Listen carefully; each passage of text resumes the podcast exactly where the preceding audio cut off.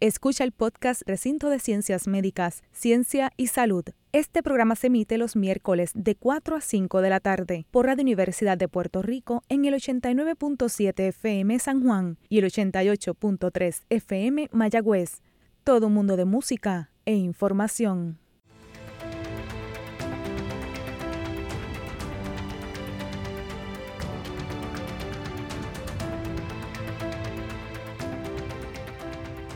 El Recinto de Ciencias Médicas no se solidariza con las expresiones vertidas por los invitados en su carácter personal que no están basadas en data científica. Como anticipo hoy, en nuestro programa Recinto de Ciencias Médicas, Ciencia y Salud, estaremos hablando a manera de introducción en el mes de salud oral sobre la importancia de la salud oral en el embarazo y cuidado de las prótesis dentales y cómo esto es clave en la salud general del paciente en Puerto Rico. En fin, mucha información muy interesante y práctica para educarnos sobre estos temas tan importantes. Hoy nos acompañan la doctora Geishmari Feliciano y el doctor Fernando Martínez, ambos residentes de odontología general en ambiente hospitalario de la Escuela de Medicina Dental, ubicado en el Hospital de Carolina de la Universidad de Puerto Rico.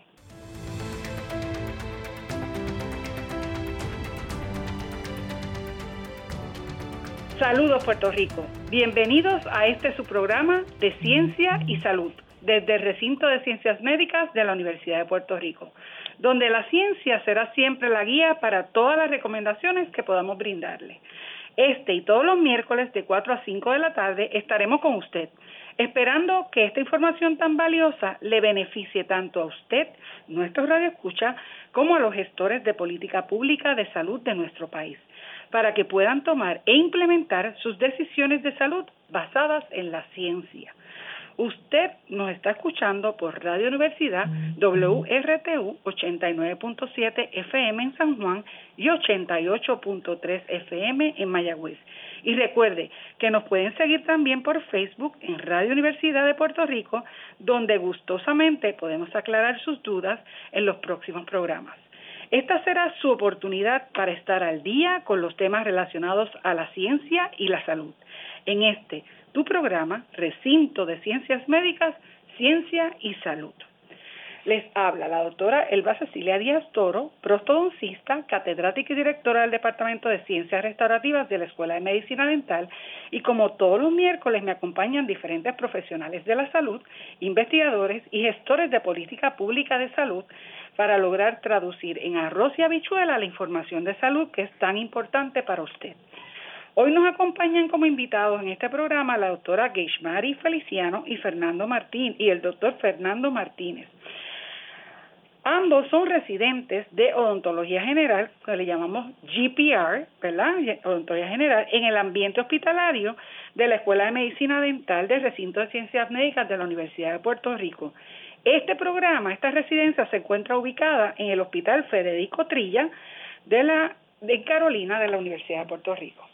Y hoy nos honran con su presencia. Muchas gracias por sacar tiempo de estar atendiendo pacientes como ustedes, que de verdad ustedes no acaban. Están 24/7 en ese hospital, ¿verdad? Viendo pacientes, eso es bien importante. O sea, la odontología en Puerto Rico nunca duerme.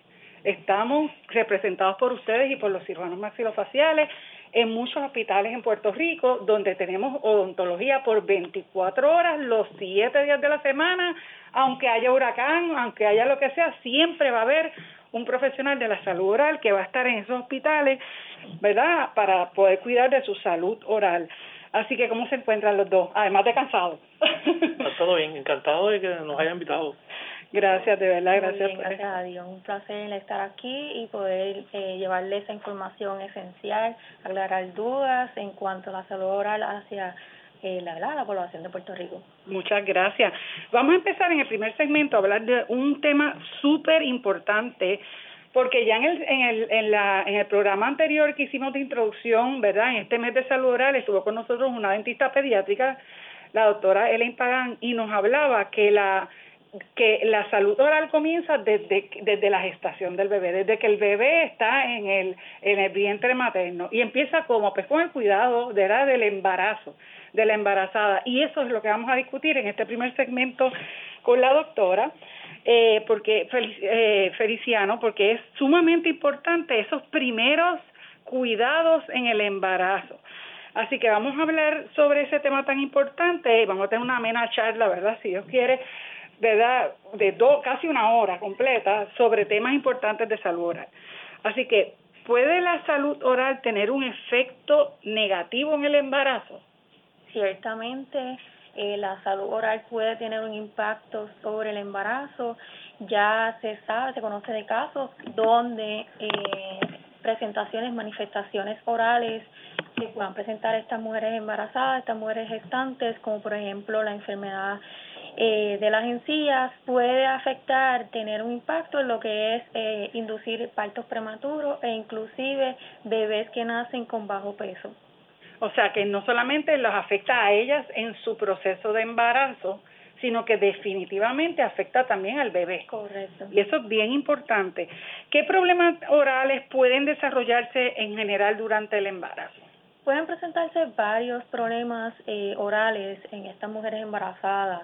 Entre ellos es la gingivitis o la inflamación en las encías, que acerca de un 60 a un 75% de las mujeres embarazadas pueden presentarlo, e inclusive es más demarcado en lo que es el tercer trimestre al octavo mes.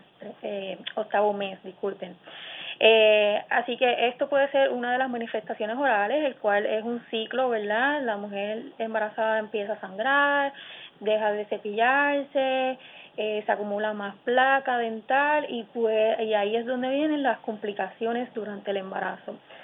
Otra de los problemas orales que pudiesen ocurrir es el primer trimestre. La mujer tiene los síntomas de náuseas, vómitos, y esto a su vez puede afectar la superficie del diente, la superficie del esmalte, que le causa erosión, y como consecuencia, por ende, pueden presentar lo que es sensibilidad en los dientes. Otra de las presentaciones o problemas orales pudiese ser que presentasen quistes o tumores benignos, lo que se conoce como los granulomas piogénicos, que esto más bien es, ¿verdad?, una inflamación un poco más avanzada, más bien lo que contribuye a esta formación de quistes es los cambios hormonales que ocurren en la mujer. Pero es una presentación clínica que mejora una vez la mujer se estabiliza hormonalmente luego del embarazo. Y mientras tanto, pues usted le da un tratamiento, ¿verdad? Claro que sí. A esas personas. Por eso es bien importante este seguimiento y el referido de los ginecólogos. Desde el momento que saben que esa mujer está embarazada, uno de los referidos, y se supone que sea parte del protocolo, es referirlo a su dentista. Claro. Porque sabemos que definitivamente siempre van a haber esos cambios hormonales. Y los cambios hormonales siempre también van a hacer un efecto en la cavidad oral. Te pregunto, y es parte de lo que estabas discutiendo. Cuando la persona tiene inflamación en la encía y empieza a sangrar, usualmente el paciente se asusta, ¿verdad?, y piensa que dejándolo sin tocarlo mucho, a la diferencia de un golpe, ¿verdad?, que tradicionalmente dice, tú no te lo tocas, te lo dejas así, se cicatriza. En la boca es lo contrario. Todo lo contrario. Es todo lo contrario. Así que si tú tienes las encías que sangren, tú tienes que limpiar aún más el área.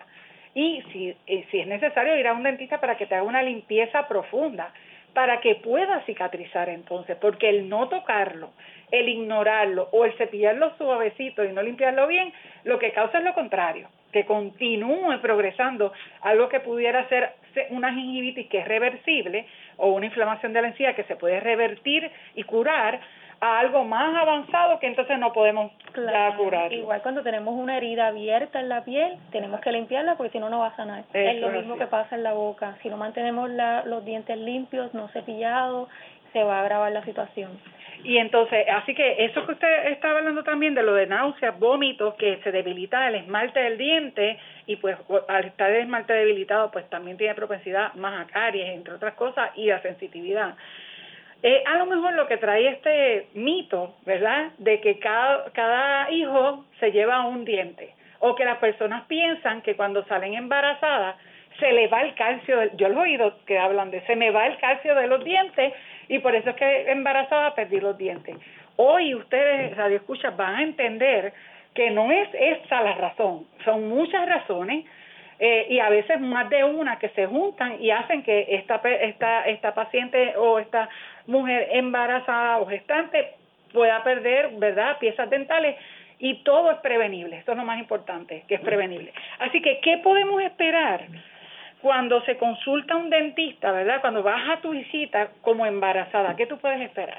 Okay. Bien importante que cuando llega esa mujer embarazada a la oficina dental, debe informarle al dentista en qué estadio, en qué gestación se encuentra. ¿Por qué? Porque en base a eso nosotros como dentista vamos a tomar vamos a adaptar esa cita dental a las necesidades, a ese periodo en que se encuentra la mujer. ¿A cuántos meses de embarazo? Para hablarlo en arroz de habichuela. Siempre es bien importante transmitirle. ¿Cuántas semanas? ¿Cuántos meses de embarazo? Muy bien. Entonces, ¿cuáles son las causas más comunes para que tengan estos dientes sensibles en el embarazo? La causa más influente va a ser los cambios hormonales de la mujer. Esos niveles de estrógenos, de progesterona, van a ser los que más alteración van a tener sobre el nivel oral, la salud oral. ¿Por qué? Porque la encía de la mujer embarazada va a reaccionar de manera una sobrereacción ante la acumulación de placa dental, ante ese sucio, ante esas bacterias, esa acumulación de bacterias que puede llevar a futuras infecciones a nivel de origen periodontal, ¿verdad?, de las encías o de el endontales, que son del nervio. Del nervio del diente. Exacto. Otra de las causas, ¿verdad?, otra de las, en base a esa etiología que es el cambio hormonal, también lo que va a ocurrir es que esas encías va a aumentar la permeabilidad del flujo sanguíneo de los vasos sanguíneos. Que en la boca hay muchísimo. Exacto. Entonces, ahí es que viene que la encía se va a poner roja, va a ser inflamada, fácil de sangrar, dematosa, y pues obviamente si están en esa ¿verdad?, presentación, pues cuando se cepillen van a tender a sangrar más rápido. Y por último, ¿verdad?, la gingivitis, que es a consecuencia de todo eso que le estaba hablando, va a ser un estresor más para la mujer, ciertamente. Sí. Y no queremos que eso suceda, porque ya de por sí la mujer está estresada con todos los cambios de vida. Esa nueva etapa de vida. Así que se puede complicar a nivel de esos productos tóxicos que liberan esa acumulación de bacterias, que puede generar a su vez que se liberen unas pequeñas quimiosensores que pueden inducir contracciones prematuras y pues... O sea que básicamente todas esas bacterias que se acumulan en la boca, al estar abiertos esos vasos sanguíneos también, pues se pueden meter a través de los vasos sanguíneos, para hablarlo en arroz y habichuelas, la gente entienda, y correr por nuestro cuerpo, y entonces estimular el que la paciente comienza a tener contracciones cuando todavía no le toca. Así mismo. Así que básicamente eso es bien peligroso, ¿verdad? Porque no queremos que hayan bebés bajo peso y nazcan antes de tiempo. Y eso es parte de lo que se previene, ¿verdad?, al tener un mantenimiento constante y prevenir todas estas condiciones que ya vimos que son prevenibles. Así que, ¿cómo responder a todos estos cambios orales? ¿Qué es lo que les sugerimos a estas mujeres? Que, de hecho, deberíamos empezarlo a planear desde antes de estar embarazada, ¿verdad? Lo ideal sería, antes de estar embarazada, ir a su dentista, ¿verdad?, y ya, como quien dice, planificar ese embarazo, claro, desde el punto de vista oral. Cosa de que si hay alguna complicación ya que traiga la mujer embarazada, pues ya por lo menos empezamos, antes de que esté embarazada, a restar esa condición. Ciertamente, es algo que al igual que los cardiólogos envían a sus pacientes, a nosotros los dentistas, para un visto bueno antes de una cirugía de corazón, lo mismo debería de empezar a adoptarse para la ginecología, uh-huh, que el ginecólogo refiera a la mujer embarazada al dentista para poder, ¿verdad?, limpiar. O la que está planificando sería ideal, claro, antes de embarazada, pero bueno, por lo menos la embarazada. Entonces, hay también muchos mitos con relación a que ya estoy embarazada, ahora no puedo ir al dentista, ¿verdad? Así que, en caso de tener que hacer algún tipo de procedimiento dental a esta mujer embarazada, ¿cuándo es el momento ideal y cuándo es que no? Eso va a depender, la manera en que vamos a atender la necesidad de la mujer embarazada va a depender del estadio de ese trimestre en que se encuentra. ¿Por qué? Porque en el primer trimestre, donde el feto es pequeño, está empezando a desarrollarse, es más sensible a cambios, vamos a optar, si es un procedimiento electivo, vamos a optar para posponerlo. En contraste, si ya la mujer está en el tercer trimestre, donde se le dificulta respirar, está más incómoda al sentarse, está más hinchada, también no vamos a darle un estrés adicional. Por ende, vamos a tratar de, si no es un procedimiento que sea de urgente, ¿verdad?, que tenga un dolor agudo, que se comprometa la vía aérea, claro, vamos a tratar de posponerlo. El trimestre ideal para recibir tratamiento ideal, donde no sabemos que no va a ocurrir ninguna complicación, es el segundo trimestre. Okay, así que en ese trimestre también las radiografías dentales, que es lo otro que la gente le tiene mucho miedo, ¿verdad? El tipo de radiografía que nosotros tenemos hoy en día, ¿verdad?, ¿son seguras para poderlas utilizar durante el embarazo? Porque eso es una herramienta diagnóstica súper importante que nosotros tenemos como dentistas para poder hacer un buen diagnóstico. Y también, ¿verdad?, obviamente sabemos que había antes, la radiografía antes es muy diferente a lo que tenemos hoy en día. Así que... Así mismo es, con tanta tecnología y tantos avances, realmente no es contraindicado sacar, no dejar de tomarle las placas, ¿verdad?, la radiografía, uh-huh, para tener un buen diagnóstico. Así que esta tecnología digital de tomar radiografía, es bien poca la radiación que recibe el paciente, en adición de que se usa el chaleco de plomo, que exacto, es una doble protección para el bebé y para la madre. Para la madre, así que no tengan miedo, ¿verdad?, de ir a su dentista, porque piensan que si les van a tener que tomar una radiografía, eso puede causarle algún daño. Porque pues las nuevas tecnologías que estamos utilizando todos los dentistas en Puerto Rico nos ayuda a que eso no sea así, no sea un riesgo de ningún tipo, ¿verdad?, para el bebé. Podemos recetar también medicamentos, ¿verdad? A todo esto estamos hablando de remediar situaciones, ¿verdad?, cuando en realidad lo que quisiéramos es no tener que pasar por esto, ¿verdad?, que todo sea prevenir que llegara a esto. Pero bueno, si llegamos, ¿verdad?, le pudiéramos recetar medicamentos durante el embarazo para cualquier cosa que sea aguda, ¿verdad?, infecciones o lo que sea. Claro que sí, queremos que la madre esté cómoda, y si es necesario dar alguna receta, entiéndase de analgésico o de antibiótico, lo podemos hacer, pero sí tenemos que tener en cuenta que va a ser una selección limitada. ¿Por qué? Porque hay algunos fármacos, hay algunos medicamentos que sí pueden cruzar la barrera de la placenta y llegar hasta el bebé. Así que si es en cuestión de antibióticos, vamos a tratar de limitarnos a una línea que no cruce esa barrera placentaria, como por ejemplo las penicilinas son consideradas relativamente seguras. Uh-huh. Y en cuanto a analgésicos para el dolor, vamos a tratar de quedarnos en la línea de los acetaminofén, del Panadol. Okay, tratar de no dar aspirina pura y otros medicamentos que puedan ser nefrotóxicos o algo así, ¿verdad? Así que básicamente todos los dentistas en Puerto Rico están muy bien educados con relación a los tipos de medicamentos que se le pueden dar o no a las embarazadas. Obviamente estos chicos que ustedes ven, que están hoy con nosotros, ¿verdad?, estos doctores, están adiestrándose aún más y trabajan, ¿verdad?, con lo que se llaman pacientes médicamente comprometidos en un hospital, y tienen esta certificación adicional a un dentista generalista, ¿verdad?, y por eso ellos trabajan con lo que sería pacientes de necesidades especiales, tanto de salud general, ¿verdad?, como psicológica o cualquier otro tipo de paciente en el Hospital de Carolina. Así que la anestesia, otra cosa que es como que el día a día de los dentistas, ¿es segura para las mujeres embarazadas?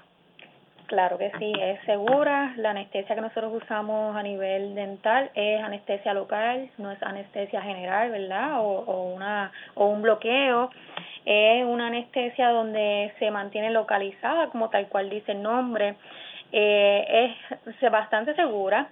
Usualmente utilizamos anestesia que no es tan potente, pero sí es efectiva para nosotros poder trabajar sin dolor en el paciente, ¿verdad? Y que eso puede generar más estrés, alterar los signos vitales.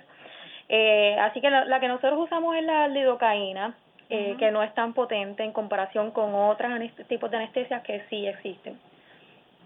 Así que no deberían de tener ningún miedo a que el doctor necesite utilizar anestesia para entonces poderle ayudar con su dolor o con el tipo de lesión que usted tenga, ya sea caries o lo que sea en su cavidad oral. En cuanto a la posición de la silla dental, yo sé que, pues como habías hablado, ¿verdad?, dependiendo del estadio en que se encuentre cuántos meses tiene la embarazada, eso es importante también, ¿verdad? ¿Cómo ustedes manejan esto de cómo es la posición adecuada? Eso es bien importante para nosotros, ¿verdad? Por eso la importancia de notificar al dentista en qué estadio está, para poder adaptar esa cita dental. Si ya la embarazada está en su primer trimestre, vamos a preferir posicionarla a 165 grados. Si está en el segundo trimestre, la vamos a tratar de ponerla a 150, y si por el contrario ya está en el tercer trimestre, donde está más hinchada, se le dificulta respirar, vamos a tratar de posicionarla a 135 grados. O sea que mientras más está avanzado el embarazo, más el esfuerzo de la espalda del dentista. Para entonces obviamente poder cuidar a esa embarazada y a ese bebé, y que pues esa visita no sea traumática para ellos. ¿Qué duración de tiempo debería de tener la cita de estas mujeres embarazadas con nosotros, los dentistas? Ciertamente, a partir de esa posición de la silla, que queremos que la paciente esté cómoda, no le queremos estresar más de lo que ya está, vamos a tratar de que ese máximo de minutos, ese máximo de tiempo, se quede en el rango de 25 minutos para atenderla. ¿Y es necesario que tome suplementos de fluoruro la madre como tal? No hay evidencia científica, ¿verdad?, que pueda sustentar, que pueda apoyar esa teoría. Así que en base a eso, pues no recomendamos de que la paciente... Que ingeste como tal suplementos de fluoruro. Tenga suplementos, exacto. O sea, solamente lo que tiene la pasta, tradicionalmente, que es tópico, ¿verdad? No se traga, y el enjuagador bucal y ya. Exacto. Pero nada que sea ingerido como si fuera un suplemento. Eso es muy importante para que estén conscientes de eso. Es cierto que durante el embarazo puede perder los dientes esta madre, por lo que dijimos, por la falta de calcio, el famoso, ¿verdad? Ciertamente esto es un tabú. Es un mito que se sigue pasando entre generaciones tras generaciones. Hoy día, las madres no pierden sus dientes por la falta de calcio que provenga de, ¿verdad?, de los dientes. Realmente el calcio en la mujer embarazada, para transmitirlo al bebé, va a venir de la dieta y de los huesos. Así que no tiene nada que ver con los dientes. Con los dientes, muy bien. Así que, ¿qué otros antibióticos serían seguros, además de los que tradicionalmente usamos? O sea, una mujer embarazada, cuando ya está en un estadio avanzado, que tiene una infección oral fuerte, ¿pudieran poner ustedes hospitalizarla para poderle poner medicamentos intravenosos, entre ellos antibióticos, por ejemplo? Eso es algo que ustedes, como dentistas de hospital, tradicionalmente pudieran hacer, y no puede hacer un dentista, ¿verdad?, en una práctica privada, cuando hay algo ya muy muy grave. Claro que sí. La FDA mantiene, ¿verdad?, una lista de categorías en donde clasifica a ciertos medicamentos que sean seguros o relativamente seguros. Okay. Entre los antibióticos podemos mencionar y de preferencia para infecciones que sean dentales, que sean de origen dental. Y si el paciente no es alérgico a las penicilinas, pues vamos a tratar de mantenernos en la línea de las penicilinas, ampicilina, amoxicilina, augmentin.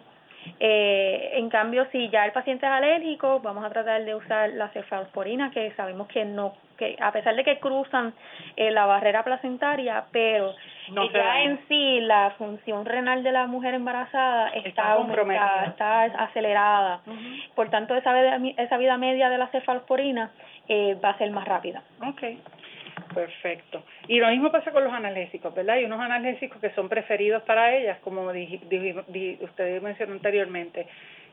Básicamente lo que sería la acetaminofén. Vamos a tratar de preferir la acetaminofén en comparación con los NSAID y con los non-steroids.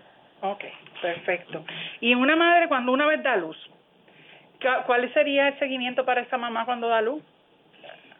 Definitivamente seguir con nosotros, seguir con ese chequeo dental, mantenerse las encías, mantener esa estatus periodontal, liberar de irritantes como es la placa dental. Porque las hormonas no se cambian de un día para otro, claro. Porque diga luz, ahí empieza una transición para y ahí eso tenemos que estar también ayudándolas, ¿verdad? Claro que sí, cepillado, hilo, enjuague bucal.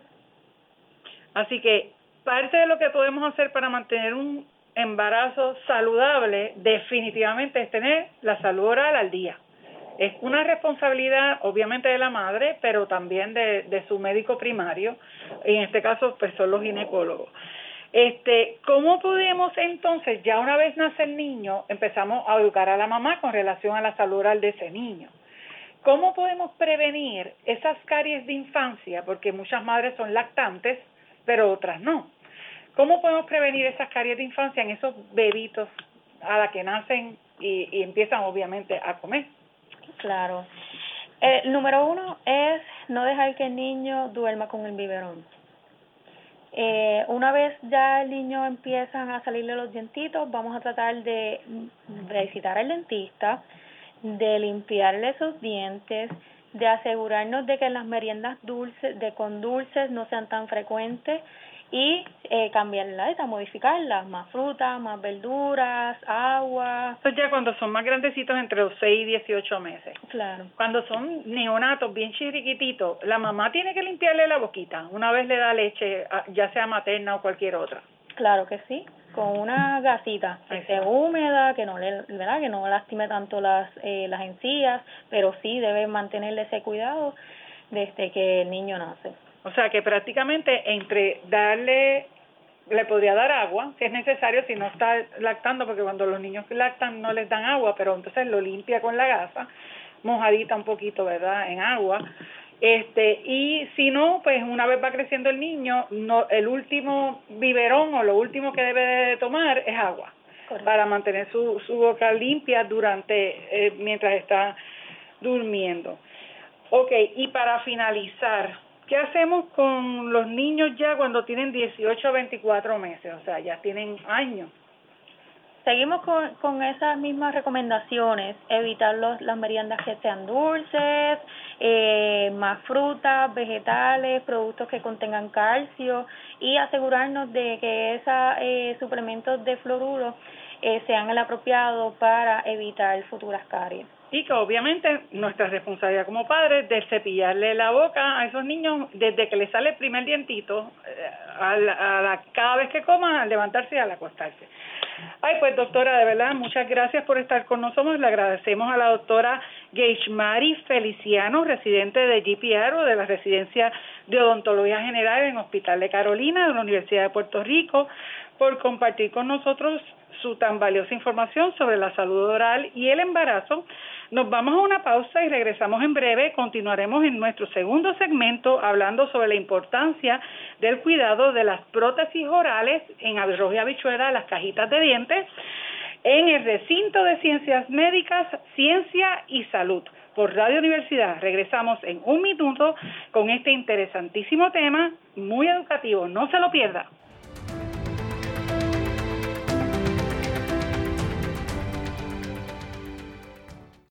Está escuchando el podcast Recinto de Ciencias Médicas, Ciencia y Salud. Este programa se emite los miércoles de 4 a 5 de la tarde por Radio Universidad de Puerto Rico en el 89.7 FM San Juan y el 88.3 FM Mayagüez. Todo un mundo de música e información. Amigas y amigos, les recordamos que están escuchando el programa Recinto de Ciencias Médicas, Ciencia y Salud en Radio Universidad, WRTU 89.7 FM en San Juan y 88.3 FM en Mayagüez. Les habla la doctora Elba Cecilia Díaz Toro, catedrática de la Escuela de Medicina Dental, y estuve conversando en el primer segmento con la doctora Geishmari Feliciano, residente de la residencia de odontología general del Hospital de la Universidad de Puerto Rico en Carolina, y nos estuvo hablando sobre la importancia de la salud oral y el embarazo. Y ahora nos acompañará en nuestro segundo segmento el doctor Fernando Martínez Escobar, también residente de la residencia de odontología general en el Hospital de Carolina, y continuaremos hablando de este interesantísimo tema que es salud oral, en el mes de la salud oral que nos encontramos, y el cuidado específicamente de las prótesis orales, que bueno, en Arroz y Habichuela todo el mundo las conoce como las cajitas de dientes, ¿okay?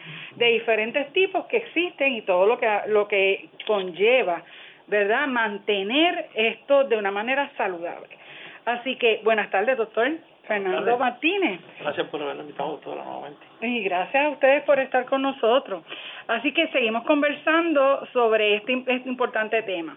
Este tema es traído, ¿verdad?, porque es importante que todos los portadores o los que utilizan prótesis orales se enteren de la manera que esto pudiera beneficiarlos, pero de utilizarlas de una manera equivocada, pues también puede traerle problemas. Así que adelante, doctor. Exactamente, doctora. Como usted decía, las prótesis dentales son elementos artificiales, ¿verdad?, que se diseñan con el ánimo de restaurar la anatomía y función de varias piezas perdidas, Recuperar la funcionalidad es el objetivo fundamental o de mayor importancia para las prótesis. ¿Cuáles son las funciones que viene a recuperar? Pues claro, por supuesto, la masticación, ¿verdad? Lograr una... Esto es como que lo primero que todo el mundo piensa es, bueno, yo quiero poder comer. Exacto.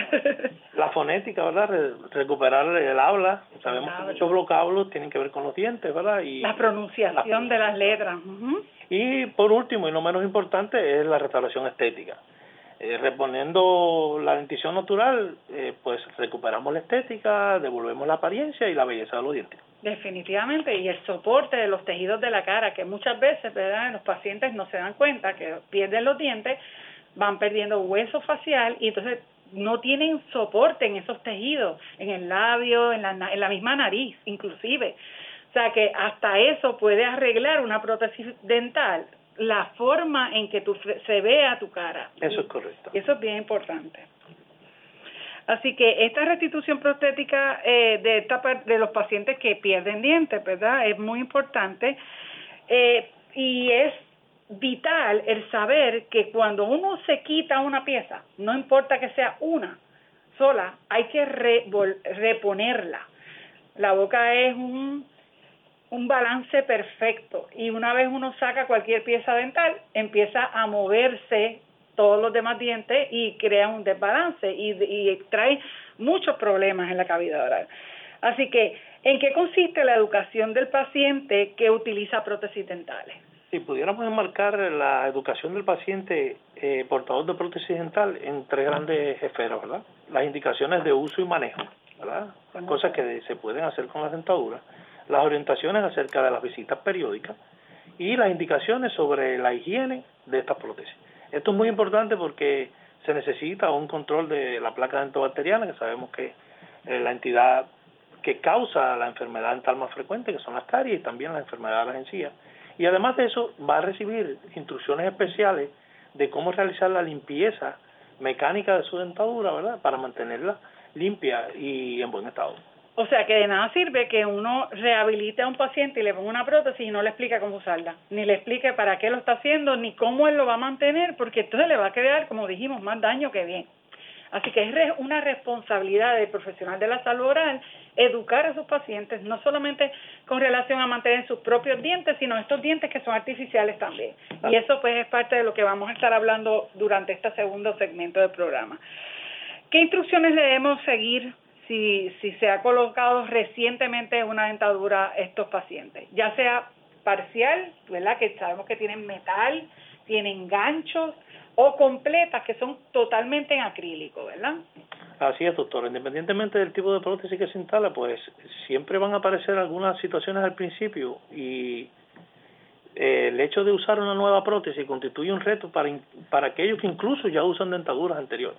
Exacto. Puede aparecer en este periodo, en esta etapa de adaptación, que es posible que usted sienta que el tamaño de los dientes es demasiado grande, que empujan mucho los labios, como usted decía, para dar soporte a estos tejidos, y que provoca ligeras náuseas, o que aparece también la salivación en exceso. En esta etapa estos síntomas son totalmente normales, ¿verdad? También podría notar incluso que le es mucho más difícil comer y que siente la boca llena. Son signos muy normales en esta etapa de adaptación. Se recomienda a estas personas que usan las prótesis en estos primeros días que procure masticar con cuidado. Inicialmente masticar suavemente elementos blandos, no pegajosos, y pasando poco a poco a comer otros alimentos con mayor va añadiendo a su dieta diferentes alimentos más difíciles. Puede ser necesario que requiera de un periodo de adaptación, ¿verdad?, para acostumbrarse a masticar con esta nueva prótesis. En este caso se sugiere cortar los trozos de alimentos antes de llevarlos a la boca, ¿verdad?, y permitir que irás agregando alimentos y comidas que tengan salsas o que estén humedecidas para que la masticación sea más fácil en este periodo. Además, que un aspecto importante es que hay que aprender a la masticación con dentaduras, que es muy diferente a la masticación con dientes naturales. O con la encía, que muchos de ellos llevan años sin dientes y usan la encía para masticar. Entonces, tienen que adaptarse. Entonces aquí, bueno, distribuir los alimentos, los bocados pequeños al principio y distribuir los alimentos a ambos lados de manera balanceada para que la prótesis no se mueva mientras que realiza la masticación. Sí, porque la función de la prótesis es para eso. Así que, bien importante, le acaban de poner una prótesis, no va a quedar perfecta de la primera. Porque usted, empezando, no se va a adaptar rápidamente. Si es la primera vez en su vida que utiliza prótesis, como dijo el doctor, el cuerpo lo que va a identificar es que usted se echó algo en la boca y lo tiene que disolver con saliva, como si se estuviera comiendo un hamburger. Uh-huh. Así que empieza a salivar como loco, tratando de disolver eso que usted se puso en la boca, pero cuando el cuerpo entiende que no lo puede disolver, empieza a regular esa salivación. Hay que tener paciencia para poderse adaptar. Lo mismo que esas prótesis llegan de los laboratorios, ¿verdad? Y hay que hacerle ajustes. Y esos ajustes son visitas posteriores a la primera visita en que se le puso la dentadura, porque eso se va adaptando a los tejidos y entonces es importante la comunicación entre el paciente y el dentista y sobre todo si ve que en un área le está haciendo daño, ¿verdad? Le está causando algún daño, no llegar a esperar a que le haga ese golpe en la boca, porque después, por más ajustes que le haga el dentista, como ya el golpe está ahí, le va a molestar. Así que es acordarse qué es lo que le está molestando, marcarlo hasta con un lápiz regular dentro de la dentadura, en esta área que me está hincando o me está molestando, y transmitírselo al doctor en la visita de ajuste. Y así poco a poco uno puede adaptar esas dentaduras para que el paciente la sienta cómoda. Ahora está la otra parte, ¿verdad?, que es la de que el paciente se adapte a tener algo en la boca que antes no tenía, como dice el doctor, y a comer, lo más importante para lo que lo queremos es para comer, y a comer con ella. Así que no le podemos decir que es algo bien fácil, que es algo rápido, pero conlleva mucha paciencia del paciente y las expectativas de los pacientes. También es importante que uno pueda tener comunicación con ellos para que, ¿verdad?, las expectativas no sean irreales, porque va a depender de la cantidad de hueso que tenga el paciente para aguantar esas prótesis, la calidad de los tejidos, entre otras cosas. Y eso es bien importante, ¿verdad?, para eso. Así que, ¿cómo sería en esta parte? A mí me encanta esa parte mucho. ¿Cómo podemos superar las dificultades de la pronunciación que usted dijo? Pues las S, las T, todas esas letras que necesitan los dientes para poder pronunciar bien. ¿Cómo podemos ir superando esos cambios? Me empezaría diciendo que este paciente que se le ha instalado una prótesis nueva no debe preocuparse en demasía, porque al principio sienta que su voz se ha alterado y no le sale la pronunciación de algunas palabras, ¿verdad?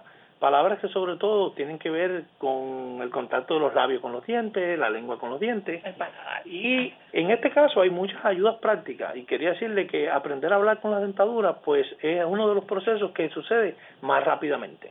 En este caso hay muchos consejos para ayudar al paciente que presenta esta dificultad fonética, que así podemos decirla.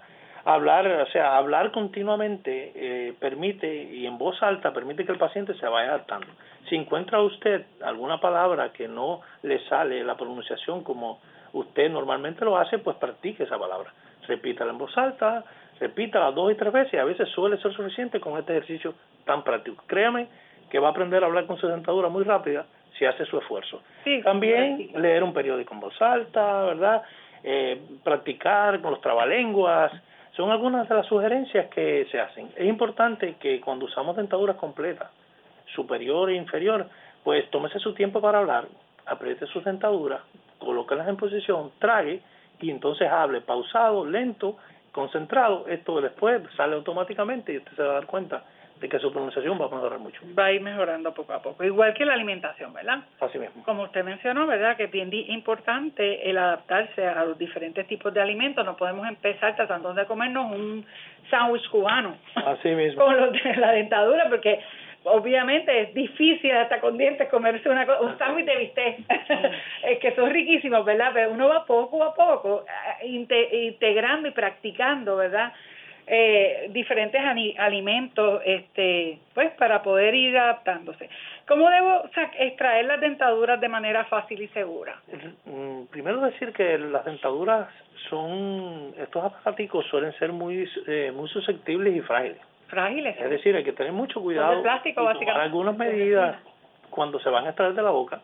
Tomar precauciones de manera tal de que si se le caiga las manos, que puede suceder, pues caigan en una superficie que no sea dura, poner una toalla o llenar el lavabo de agua, de manera tal de que cuando se la retire, esta dentadura no caiga y pueda dañarse. Y se parta y se rompa, exacto. Así que acuérdense, una toalla, llenar de agua el lavamanos, hacerlo frente a un espejo, porque esto también ayuda a que no se le vayan a caer.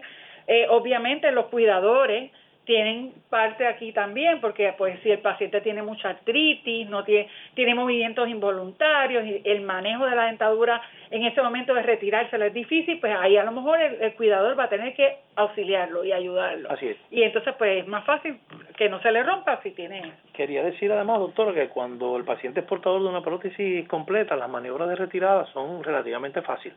Pero cuando es una prótesis parcial removible, que tienen los ganchos. Exacto. Es responsabilidad del dentista, del personal de salud, pues instruir al paciente en las maniobras de inserción y retirada. No salga de su consultorio cuando se le ha instalado una prótesis nueva sin dominar estas instrucciones de retirada e inserción de su dentadura. Definitivo. Puede ser que lleve una maniobra, ¿verdad?, de entrada que no es la que regularmente... o lo que uno tradicionalmente piensa, que uno pone derechitas encima de los dientes y la baja. Amor, hay que entrar de un lado primero y después bajar el otro, porque pues todo va a depender de cómo se diseñó para darle mejor retención a esa dentadura. En este caso, con la práctica, bueno, pues logrará hacerlo ya más adelante con más perfección y de esta manera no dañará ni los elementos de la dentadura ni creará presiones excesivas sobre los dientes o los tejidos de su cuerpo. Ahora estamos hablando hasta este momento casi todo el tiempo de lo que son las dentaduras removibles, de quitar y poner. Pero también las prótesis dentales envuelven coronas, puentes que son fijos, cementados ya en la boca y no se quitan y no se ponen. En porcelana, en metal, ¿verdad? ¿Qué consejos le podemos dar a estos pacientes que tienen también, algunos de ellos, combinación? Tienen las coronas, pero encima tienen una prótesis removible también. ¿Qué consejo le podemos dar? Así es, la rehabilitación del paciente puede incluir incluso varios tipos de prótesis, desde removibles hasta fijas, incluso sobre implantes. En este caso, su pregunta va dirigida fundamentalmente a qué hacer o qué cuidado higiénico debe seguir un paciente que ha sido rehabilitado con una corona. Comúnmente se conoce como funda, ¿verdad? Pues esta corona hay que cepillarla igual que los dientes naturales, hay que usar el hilo dental. Y es muy importante que esta corona quede limpia, ¿verdad? Y todas las noches debe usar su hilo dental para evitar que se produzca empaquetamiento de comida, inflamación de las encías.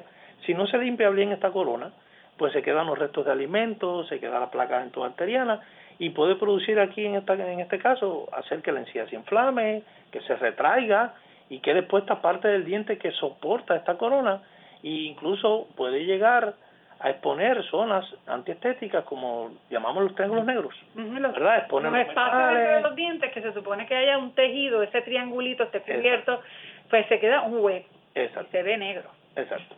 Y eso es parte de lo que queremos evitar. Eso. Y bien importante, y para mí súper relevante, cuando un paciente tiene prótesis, ¿verdad? En este caso, prótesis completa, no tiene dientes. La gran mayoría de los pacientes piensan que nunca tiene que volver al dentista. Y si tiene, me quedan 2 o 3 dientes nada más, ya no tengo, y esos dientes yo me los miro y no tienen caries, así que no tengo que volver. ¿Por qué es importante que aunque no tenga dientes el paciente vaya a esa visita regular que nosotros hemos peleado como profesión, que no nos las quiten, de cada 6 meses, de poder ver a nuestros pacientes, aunque estén saludables, para mantenerlos saludables? ¿Por qué es importante para los pacientes edéntulos, por ejemplo, que vayan? Claro que sí, que pienso que es muy importante y vencer este tabú, ¿verdad? Porque muchos, bueno, ya no tengo dientes, no necesito ir al dentista, y realmente no es así. La salud bucodental no solo depende de los dientes, quedan muchas otras estructuras, ¿verdad?, que deben observarse, chequearse, el paladar, la lengua, que deben ser chequeadas por un profesional de manera periódica. Ahora, si usted es portador de una prótesis, pues como tengo dientes artificiales no necesito ir al dentista, tampoco. Incluso cuando usted debe seguir visitando periódicamente a su dentista, ¿verdad? Al igual que los dientes naturales, es necesario que los visite periódicamente. Su dentista establecerá el régimen, ¿verdad? Debe garantizar de qué manera y con qué frecuencia usted debe ir al dentista. O sea, tradicionalmente es mínimo cada 6 meses, pero sabemos que hay veces que hay pacientes que los queremos ver cada 3 meses. A veces, inclusive, yo que veo pacientes de cáncer, a veces los quiero ver mensualmente. Cuando están en tratamiento, ¿verdad? Porque pueden surgir muchas cosas. Y esos pacientes, la gran mayoría también tienen prótesis, ¿verdad? Con más razón todavía. Así que esa visita y esa frecuencia de visita la va a establecer el dentista dependiendo del caso. Así, incluso si el paciente nota algo, como por ejemplo falta de ajuste de su prótesis, alguna zona que está lacerada, porque debe realizarse también su autoexamen oral, puede entonces programar una visita con su dentista, aunque no esté en ese periodo de los 6 meses. Es importante, claro, porque todo a tiempo tiene solución. Cuando tenemos prótesis que son sobre dentadura, ¿verdad? Que puede ser tanto sobre implantes, ¿verdad? De quitar y poner sobre implantes, pero también puede ser sobre algunos dientes que se hayan quedado. Esas prótesis, una vez uno las grapa ahí, ¿las tiene que volver a quitar? Eso es bien importante porque los pacientes creen que eso se va a quedar ahí para siempre. Así mismo. Mire, estamos hablando entonces en este caso de las sobredentaduras, ¿verdad? Que pueden ser sobre implantes o sobre dientes. Hoy se ha puesto muy de moda la sobredentadura sobre implantes. Si es una sobredentadura que va a ser removible, sostenida sobre implante, pues hay que tener mucho cuidado con la higiene de estas dentaduras. No solo debe cepillarse su boca, ¿verdad?, una vez que se retira su dentadura, y ver esas partecitas de los implantes que tienen su abutmen, que deben quedar bien limpios. Sobre ellos también se puede depositar placa, comida, ¿verdad?, que puede provocar enfermedades alrededor del implante, que se conoce como perimplantitis, y puede provocar pérdida de hueso y afectar su... Y perder el implante después de la inversión que cada persona hace en un implante, que es mucha. Es bien triste que entonces pierda el implante por una infección. De esta misma manera, la dentadura que es sobre implante, que es removible, tiene también unos aditamentos que deben limpiarse una vez retirado, limpiarse. Y tiene unas ranuras, tiene como unos broches algunas, y ahí se acumula también placa dental, y hay que limpiarla con mucho cuidado y detenimiento, no solamente echarle agua y ya. Eso es bien importante porque así los pacientes entienden, ¿verdad?, que según vas complicando tu rehabilitación, pues también es como los carros, ¿verdad? No es lo mismo tener un carro que tú le das mantenimiento y si se te pasó el tiempo de cambiarle el aceite no se te viela, pero hay unos bien caros,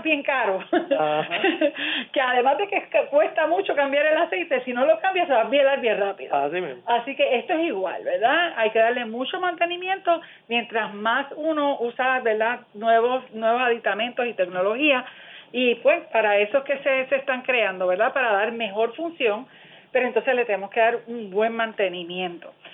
¿Y cómo debo conservar mis prótesis mientras descanso sin ellas? ¿Qué hacemos cuando nos acostamos a dormir? Bueno, se recomienda una etapa de descanso de la dentadura, ¿verdad? Que puede ser de 6 a 8 horas. El mejor momento para ello resulta la noche. Es decir, que el paciente debe tratar de dormirse sus dentaduras. En este tiempo, pues la lengua, la saliva hacen su función de limpieza, ¿verdad?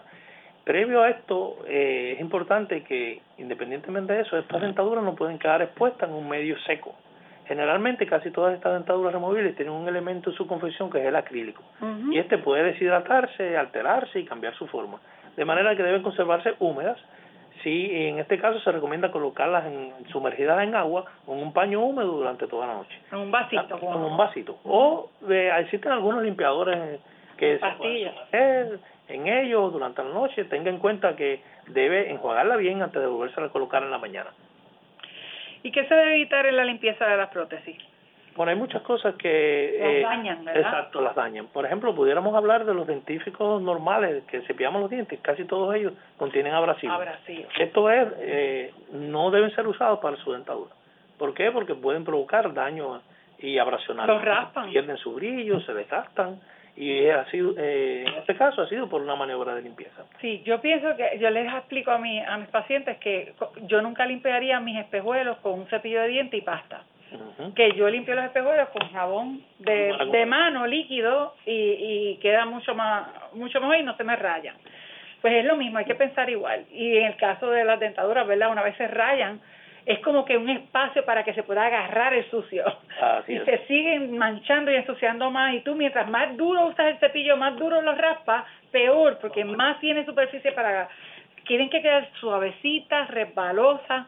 Y eso es lo importante. Por eso es que no podemos utilizar pastas con abrasivos, igual que en los dientes, ¿verdad? Por eso es que esas pastas que dicen Tartar Control y eso están contraindicadas. Los cepillos que sean hard, tampoco. Queremos que sean suaves, súper suaves. Así que... Quería señalar dos otras cosas que suceden muy frecuente que vemos en los pacientes que usan, por ejemplo, el cloro o la lejía. Y esto no debe usarse en las prótesis, ¿verdad? Y además de eso, otros también usan agua caliente. Incluso hemos tenido pacientes que han sumergido su dentadura en agua hirviendo. Es decir, ninguna de esto no lo haga, por favor, porque va a dañar su dentadura. Eso es sumamente importante. O sea, yo sé que hay muchas personas que la quieren mantener extra limpia, pues si usted ve que su dentadura ya no está muy limpia, llévesela al dentista y el dentista también le puede ayudar a volver a devolverle esa dentadura, ¿verdad? La apariencia y la higiene que usted necesita. ¿Qué debe hacer un paciente para evitar el mal aliento? Eso es un tema bien importante, ¿verdad? Para las personas que usan prótesis. Sí, mira, existen las infecciones. Exactamente, existen muchos informes e investigaciones que relacionan el uso de las prótesis con infecciones de hongo en la boca que producen mal aliento o mal olor. Es importante tener en cuenta que la mayor causa de mal olor en la boca cuando se usa prótesis son los no cumplir con los regímenes de higiene de la misma. Si usted no limpia su prótesis y queda sobre ella restos de alimentos, ¿verdad? Placa dentobacteriana, que incluso hasta sarro, los cálculos se puede depositar también sobre la superficie de las prótesis. Esto va a generar que haya mal olor dentro de la boca. Por lo tanto, limpie bien su dentadura después de cada comida, ¿verdad? Si no lo puede hacer después de cada comida porque está trabajando en un lugar que no... Enjuáguese y por lo menos una vez al día dedíquele alrededor de 8 a 10 minutos a su dentadura y límpiela bien, exhaustivamente, y verá que el problema del mal olor... Sobre todo si usan adhesivos, que hay mucha gente que le pone adhesivos que son...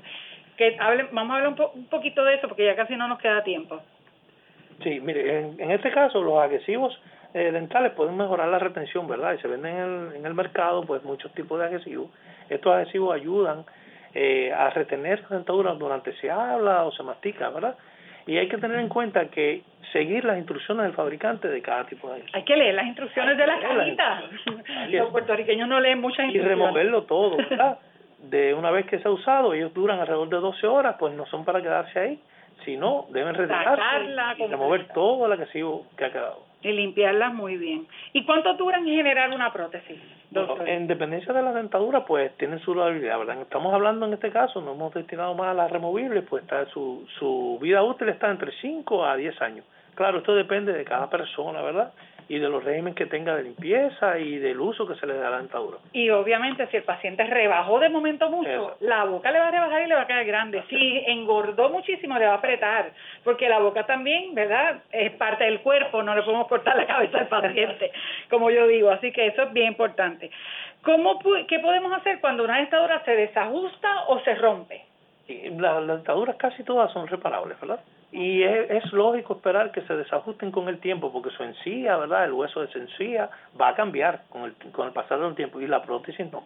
Por eso es tan importante las visitas periódicas, porque allí se detecta muy tempranamente cuando hay falta de ajuste y es posible que necesite hacerle una nueva adaptación o tomarle una nueva impresión para mejorar esa o realizar una estructura. Sí, hay veces que no es reparable. Si no es reparable, entonces se tendría que hacer nuevamente. Pero usualmente se puede hacer algún tipo de reparación, inclusive en lo que llega a la otra. Así es. Para que no se quede dentro del paciente. Así que, queridos amigas y amigos, ha llegado la hora de irnos. Le damos las gracias a nuestros invitados de hoy, los doctores Geishmari Feliciano y Fernando Martínez Escobar, ambos residentes de odontología general en ambiente hospitalario de la Escuela de Medicina Dental del Recinto de Ciencias Médicas de la Universidad de Puerto Rico, ubicados en el Hospital Federico Trilla de la Universidad de Puerto Rico en Carolina. Como les dije, 24/7 tenemos servicios dentales en Puerto Rico gracias a este grupo increíble de profesionales, igual que a los de maxilofacial que están en nuestra escuela. Y les damos muchas gracias por sacar de su tiempo también académico, que sabemos que tienen que estudiar mucho mientras están viendo pacientes también, y por educar, ¿verdad?, a nuestros radioescuchas y por tener esta conversación tan amena con nosotros. Agradecemos por su ayuda técnica al señor Luis Lugo en los estudios de Radio Universidad de la Universidad de Puerto Rico, y a ustedes les agradecemos su atención e interés por esta hora, que es una inversión en su salud. Recuerden que para sus preguntas y o preocupaciones pueden escribirnos a través de Facebook de Radio Universidad y nosotros trataremos de contestar sus dudas en los próximos programas.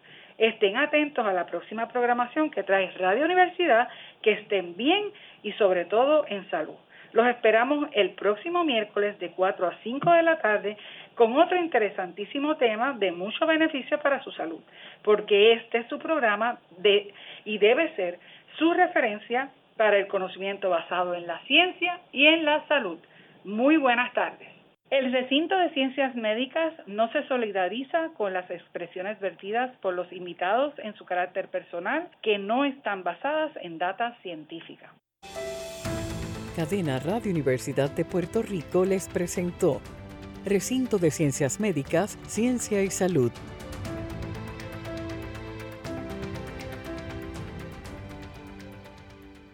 Le invitamos a que nos sintonice los miércoles de 4 a 5 de la tarde por Radio Universidad de Puerto Rico en el 89.7 FM San Juan y el 88.3 FM Mayagüez. Todo un mundo de música e información.